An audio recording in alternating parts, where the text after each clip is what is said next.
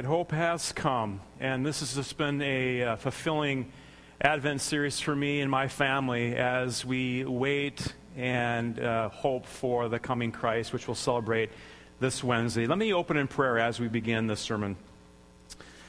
Father God, we uh, come into these moments, and thank you so much, so much for just uh, having time and space to worship and to quiet our hearts and to uh, be open to your leading and, and, guidance in our lives. And God, as a people, we, we gather here together. And Holy Spirit, we just ask that you would teach us and that you just uh, have freedom in this room uh, to do whatever you need to do. Uh, no matter our, uh, where we come from, our background, our baggage that we bring into this room here this morning, I just pray that we would feel safe and that we'd, be, we'd feel free uh, to be open to um, the work of God. In Jesus' name we pray. Everybody said? Well, this past week, uh, we had free uh, preschool classes from uh, the preschool that, that uh, leads here called Bright Beginnings. And I had the extreme privilege to uh, tell the Christmas story to these bright eyed, bushy tailed four and five year olds. And it was so cute. They're up here on the stage on these stairs here, and you know, the boys have their bow ties on or their ties, and the girls have these pretty dresses on.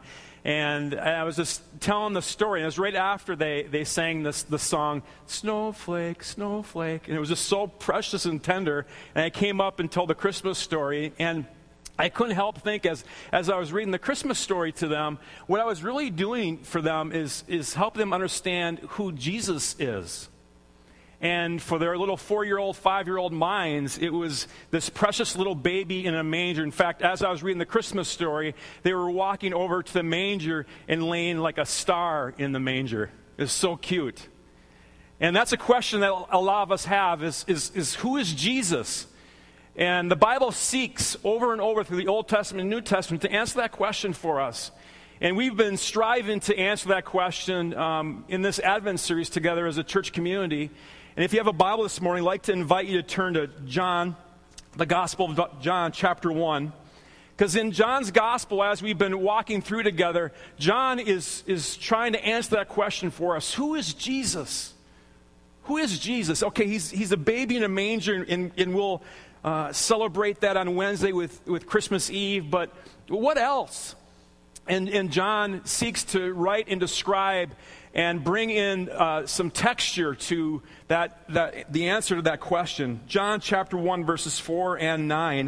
If you don't have a Bible, you can follow along on the slide behind me. Life itself was in him, and this life gives light to everyone. The, the light shines through the darkness, and the darkness cannot extinguish it. Skipping down to verse 9. The one who is the true light, who gives light to everyone, was coming into the world. So, right away, in the opening words of John's gospel, is, is that question who is Jesus? John says he is the true light. Of all the different lights that may be out there, Jesus is the true light. And then later on in chapter 8, verse 12, as we looked at last week, Jesus himself says this I am the light of the world.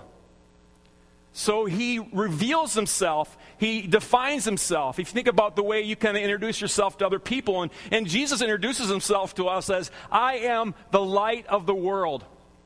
That's who I am. And last week, just a little bit of review, we kind of broke down what that light really means. What does that mean when Jesus says he is the light of the world? Well, first of all, it means he's a shining light. He shines His light into our lives to expose the dirt, the muck, the sin, the stuff of our lives, not as a way to condemn us or to shame us, but as a way to say, here's this, this stuff. You need, to, you need to ask for forgiveness for this and get back on track to live the life that you're meant to live. He doesn't judge us and condemn us to kind of freeze us or paralyze us in that. His light shines to us to expose those areas as a way to say, come on, get back on track. Get back on track with this life that, that you were meant to live. So it's a shining light. But also it's a searching light. Because as we're lost, as we're confused, as we're distant, as we drift away from God, the light of Christ over and over again searches us out not based on your efforts, not based on the latest good thing that you've done, but simply searches you out because God is head over heels in love with you. And He never gives up. He never gives up. He's a shining light, He's a searching light, but also He's a saving light. Not only does He search for us, but He saves us when we're lost. Through His life, through the shedding of His blood, the giving of His life, is that we can come into a saving relationship so that light saves us, it rescues us, it brings us home. And I think as we ponder this and, and think about the fact that Jesus Christ is the light and, and it's magnificent and it's amazing, uh, but it doesn't stop there. It could stop there. God's plan could have simply been Jesus Christ is the light of the world, and isn't that great? And, and we all kind of look at that and gaze upon it, and, and, and it's tremendous and, and it, it's awe inspiring. And that could have been it. That could have been the end of the story of God. And, but it, it isn't.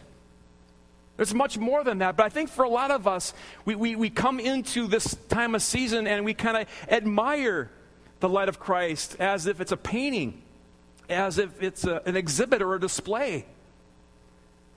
I love going to art, art museums. Really enjoy seeing art. And this time of year, I just kind of have this sort of American uh, sentimentalism that when it comes to Christmas time, I love the, the Rockwell art and his cover uh, paintings of the Saturday Evening Post. And, and he has this one painting that, in particular that I like of Santa Claus. And if we can pull that up right there. And Rockwell just kind of captures this, this sort of American spirit when it comes to Christmas time.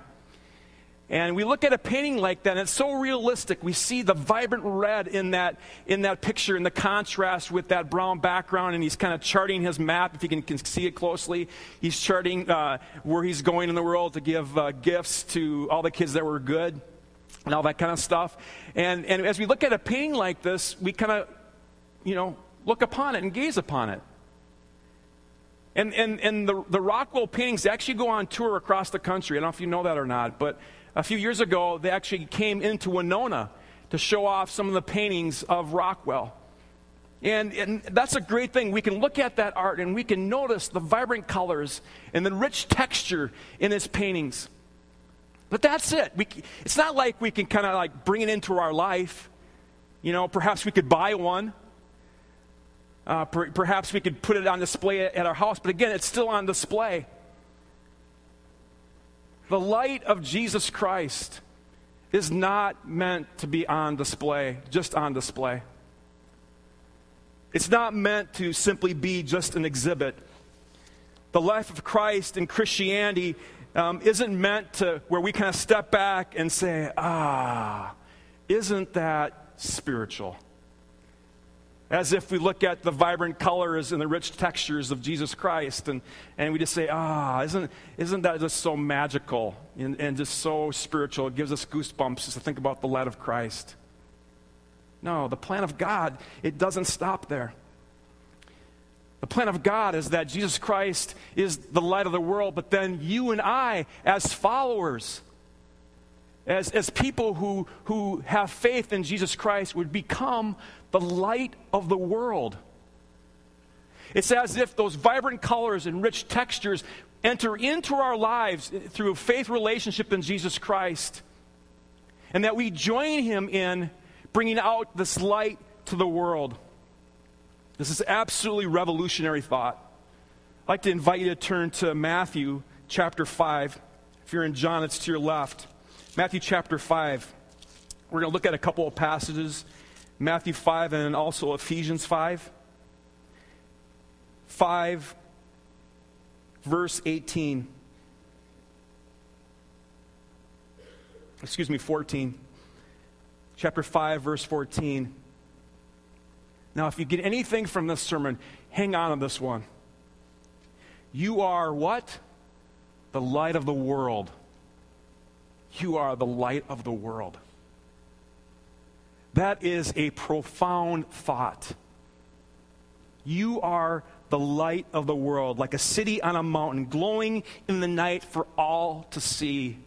The light of Christ, the shining, searching, saving light, simply doesn't just stay with Him, but actually, as followers of Christ, it enters into our lives so that we can, we can kind of give illumination to the world. We join in shining this light to the world. It's wonderful. It's amazing as we think about that. And then turning over to Ephesians chapter 5. Ephesians 5. Let's go to verse 8. And Paul kind of picks up this sort of theme of the fact that as followers, as the people of God, is that our lives are like light bulbs. Our, our lives are like lights, they shine up. And in chapter 5, verse 8, Paul writes this For though your hearts were full of once of darkness, now you are full of light from the Lord. What a beautiful verse. We are the light of the world. You and me, we are the light of the world.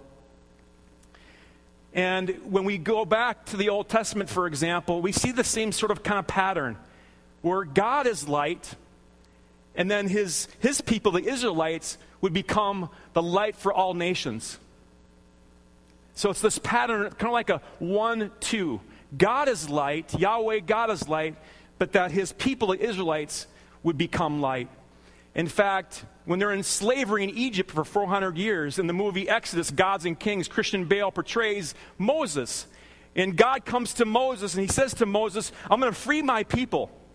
And you're going to lead them. You're going to lead them out of the slavery, and I'm going to free my people. And it's for this purpose, so that they would become the light of the world.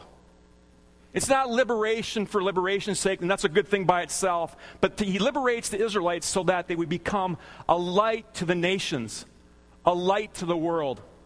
And you're going to have a, a passage up here, Isaiah chapter 60. You don't have to uh, uh, turn to it. I'm just going to read this for you. Arise, Jerusalem, let your light shine for all the nations to see. Darkness as black as night will cover the nations and the earth. But the glory of the Lord will shine over you the glory of the Lord will shine over you. The light of the Lord will shine over you, and you will be a light to the nations. In other words, they were to live their lives in a certain way. They were to align their lives in a certain way so that the, this light of God would shine in and through their lives. And that the neighboring nations would actually sit up and take notice, sit and take notice and, and see that there's something different about these Israelites. There's something different about the way they live. And that these neighboring nations would be attracted to it. It was, it was like the Israelites were, were meant to live this sort of missional living, to actually be a mission to the world, to be a light to the nations. It's just absolutely beautiful. And then we go to the New Testament, and as we saw in Matthew 5 and Ephesians 5, the same pattern is repeated, isn't it? Jesus is the light of the world, and his followers, God's people, become the light of the world. Do you see that? It's a sort of one two. Jesus is the light of the world. You and me are the light of the world. It's the sort of one two. And, and it carries throughout the story of God, this sort of two steps and when I was uh, when I was a little boy, um, I spent a lot of summers at my grandma Case's house in Minneapolis. And my grandma was just a just an amazing grandma, and she would do everything. She'd play baseball with me. She'd play tennis, cards, teach me the piano. We'd go to movies together, and she had 30 grandchildren. And it's like all of us had this sort of amazing singular experience experience with her. She just gave so much time to us. And I remember as a young boy, my grandma telling me we were in the kitchen. It was a sum, uh, summer morning and she was telling me that, you know, Craig, as you get older, I think I was like 11 years old or something, when you get older, you're going to have to dance with a girl. That freaked me out. It's like, what? She's like, no, you're going to have to know how to slow dance. Okay? And she said, get up. So my grandma Case took my hand, and she said, I'm just, I'm just going to show you how to slow dance with this, just with a couple of steps, with two steps. Like, kind of like this. You know, very sophisticated. I know a lot of you are taking notes right now, but this is my grandma. So, 11 year old boy gra- dancing with his grandma case in the kitchen, and she's so- showing me these dance steps. And as we think about the story of God and the plan of God, it's the same sort of thing. It's like this, these two steps, isn't it? Jesus is the light of the world. You are the light of the world. Jesus is the light of the world. You are the light of the world. It's like this dance that we find over and over in the Old Testament and the New Testament, this dance of God, that we're to join Him in that as the light of the world. And I think the first part we can accept, okay, Jesus is the light of the world. That was last week's sermon. I believe that. But, but to really think, consider and to contemplate that second part, that I am the light of the world, I think elicits a couple responses on our behalf. I think the first response that we have is we think, you know what? That we can make the light on our own. That with enough good deeds and with enough good actions, if we follow the rules, it, you know, if we follow the Ten Commandments, or if we if we just follow the rules that seems to be in Christianity, then then this light that we might have in our lives can can kind of come through and shine through our lives. It, just if we do the right things. I think some of us have that response that we can manufacture the light. But if you believe that, and if I believe that, we're being duped, we're being fooled. Fundamentally, we must realize over and over again that any light that happens in our lives comes through the work of Christ. But I think we fall into that thinking that we make the light happen. I just love this quote by Tolstoy, the great writer. He said this Someone who thinks that because they follow all the external religious rules they have, this light of Christ is like someone standing next to a lamppost.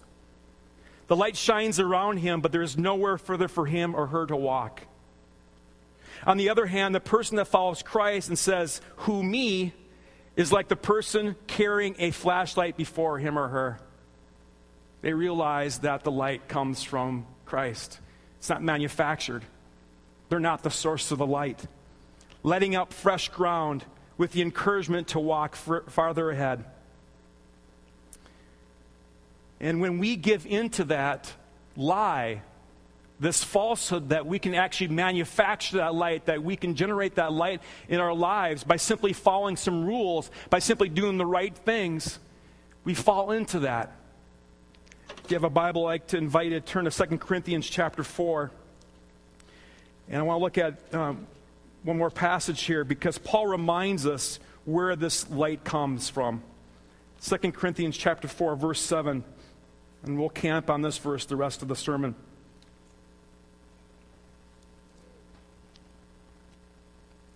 But this precious treasure, this light and power that now, shines within us, is held in perishable containers. The other word for this is jars of clay. Jars of clay, that is, in our weak bodies, so everyone can see that our glorious power is from God and is not from our own. This glory, glorious power, in other words, this light, is from God and not from our own. You may want to underline that in your Bible. That is a key thought here. The light comes from Christ. We do not generate the power based on the right actions or following the right rules. Uh, the light that shines in our life, this one two step, comes from the light of Christ shining in and through us as we make ourselves available to, to Christ. Um, during this time of season, I, I, love going for walks at night with my nine year old Springer Spaniel named Macy. And we walk around our neighborhood. And, and one of my favorite things is to look at all the Christmas lights. To look at all the Christmas lights in our neighborhood, as you see that picture right there. And as we're walking at night, you know, and she wants to go fast, she's kind of pulling me and jerking me and yanking my arm out of my arm socket.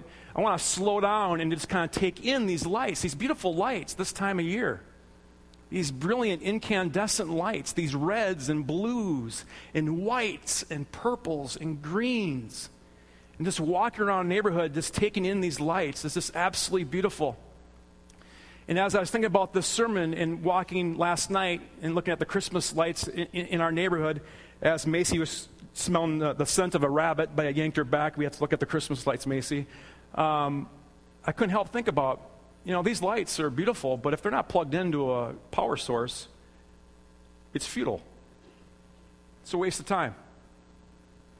I was thinking about my neighbors putting all the effort, you know, arranging the lights on their, their roof and, and arranging the lights on the, the windows in their house and in the yard with these beautiful designs, with these glorious lights, it, if they're not plugged into some kind of energy source, it's futile. They have to be plugged in. If they're not plugged in, it'd be very hard for me to see anything at all. In fact, I might be able to tell, tell you know, what the lights are, but the design and the color, so much of it would be, so, would be missed.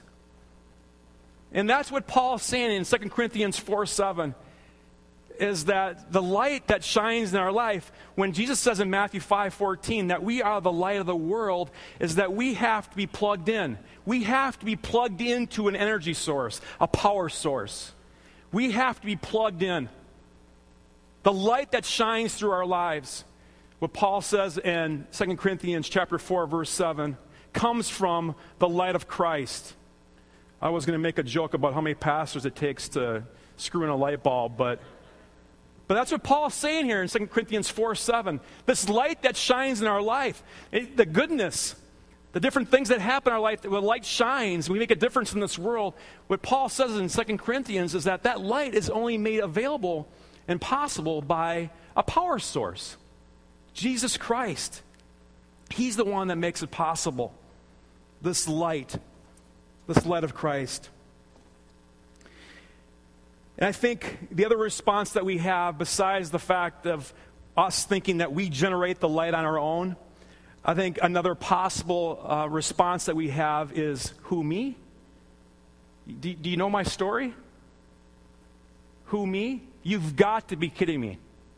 It, it's almost like we come to this, this phrase, you are the light of the world, and we're thinking that it, means somebody else, you know, somebody who's more religious and, and has their, their stuff together that, that, that verse really can't apply to me because, you know, I have the stuff. I got, I got this past. I got the sin in my life right now. And, and there's no way that Jesus really means me as the, the light of the world.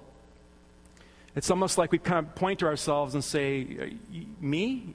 Are you kidding me?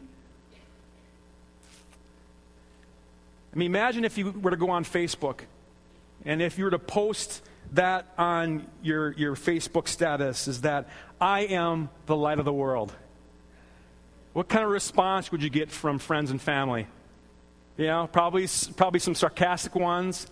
If there was a dislike button, they would probably, some, some people would, would click that, right? Yeah, because it's just so bold.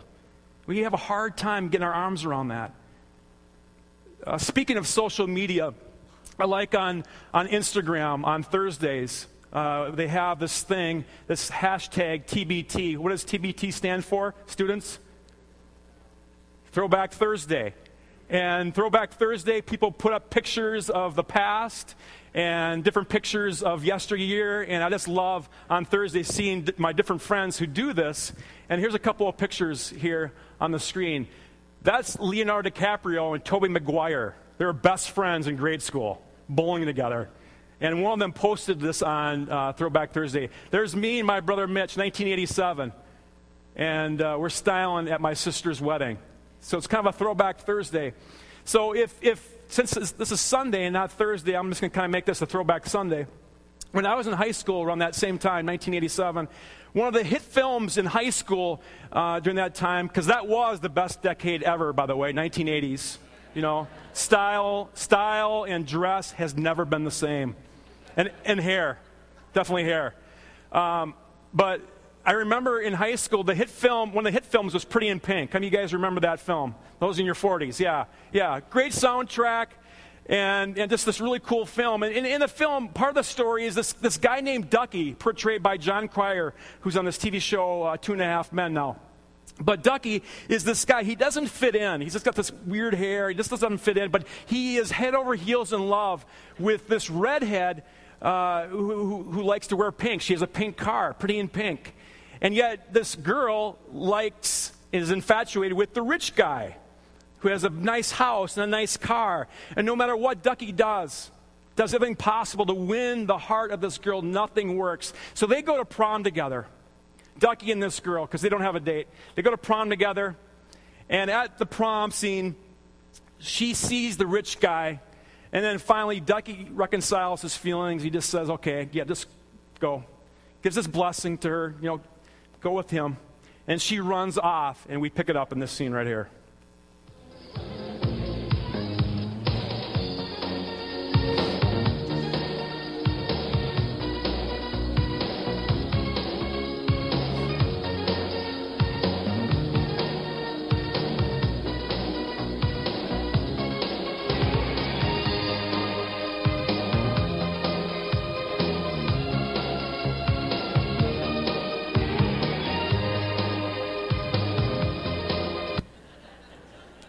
Love that. Okay, if you're a pastor, how do you make a spiritual application out of that clip right there? Actually, I was thinking about this point. That scene came into my mind for some reason. I don't know why, but. Um, but I think some of us, it's not so much the response of, okay, you know, if I do the right things, if I do the right actions, then, then I can generate this light in, in light of Christ in my life. I think the rest of us is like, me? Moi? Moi? You got to be kidding me. Me. me. as the light of the world. And, and like Ducky, we're kind of, we're kind of looking our, over our shoulder, aren't we? You know, this, this person maybe, this person probably fits that their life, you know, it seems like they have everything together. Or we think about that person, and we can't believe that Jesus is saying that to us. He's saying to you this morning, you are the light of the world. Exactly the way you are. Yes, you got stuff in your life. Yes, you got, you got brokenness in your life. But you are the light of the world. You need to hear that this morning. And to accept that. Because Christianity isn't meant for perfect people this light that has come into the world, this true light, isn't meant for the people that have everything together, where everything looks perfect on the outside. Marriage is perfect, the kids are perfect, life is perfect. No.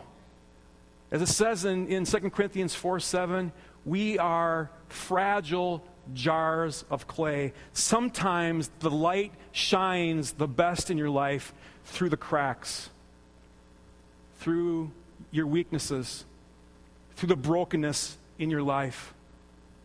Sometimes the light shines best in those areas where you have struggle and challenge. Where you say to yourself, I just can't fix this. I just can't, I can't get over this. What Paul is saying is, as fragile jars of clay, that's when the light shines the best in our lives.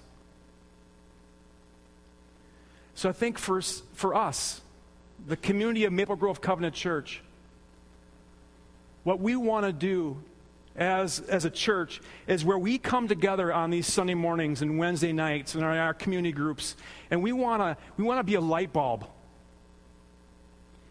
And we want the light of Christ to shine through our lives, and we realize it's not our power, it's His power. And that we're fragile, and we have cracks, we have brokenness in our lives. But that is the plan of God, and that sometimes is when the light shines the best. And I want to encourage you to bring your light to bear in this congregation. When you come here on Sunday mornings and Wednesday nights or in your community groups, is actually to come and bring your light bulb, to bring your personality, to bring who you are to our church because we need you to be you. For the light to shine in this congregation, because I think, you know, for a lot of churches that, that I know, there's a sense that there's like this level that we have to reach up to in order to really be the right church. Or perhaps there's a certain kind of personality that we need to have as a church really to fulfill what God wants for us. And it seems like it's this endless cycle that we're chasing after something. And I, I really believe, and I've been praying about this this month, is that God wants Maple Grove Covenant Church to be Maple Grove Covenant Church. He wants you to be you. He wants Greg and Julie Johnson, when they come and are part of our congregation and their unique personalities and talents and gifts, for them to be themselves and nobody else. He wants Jeff and Peggy Fast, when Jeff and Peggy and their kids come, for them to be themselves and not be anybody else because we need their unique light bulb. And for Ching and Heidi Hung, as they come and are part of our church, the light shines the best when we have Ching and Heidi being exactly who they are and not being anybody else. Join me as I pray. Father God, we thank you so much for this morning. And God, we thank you for this teaching. And God, help us as a congregation to realize that you have called us for a certain purpose and for us to be ourselves for the light of Christ to shine through exactly who we are and not anybody else. For each person that comes here, as they bring their light bulb, so to speak, to this church, their little light, we know that as we do that, being who we are, that together collectively, the light of Christ will shine through this congregation to the city of Maple Grove, Osseo, and surrounding areas, and that your name will be glorified. In Jesus' name we pray. Everybody said, Amen. At this time, we're going to receive this morning's offering.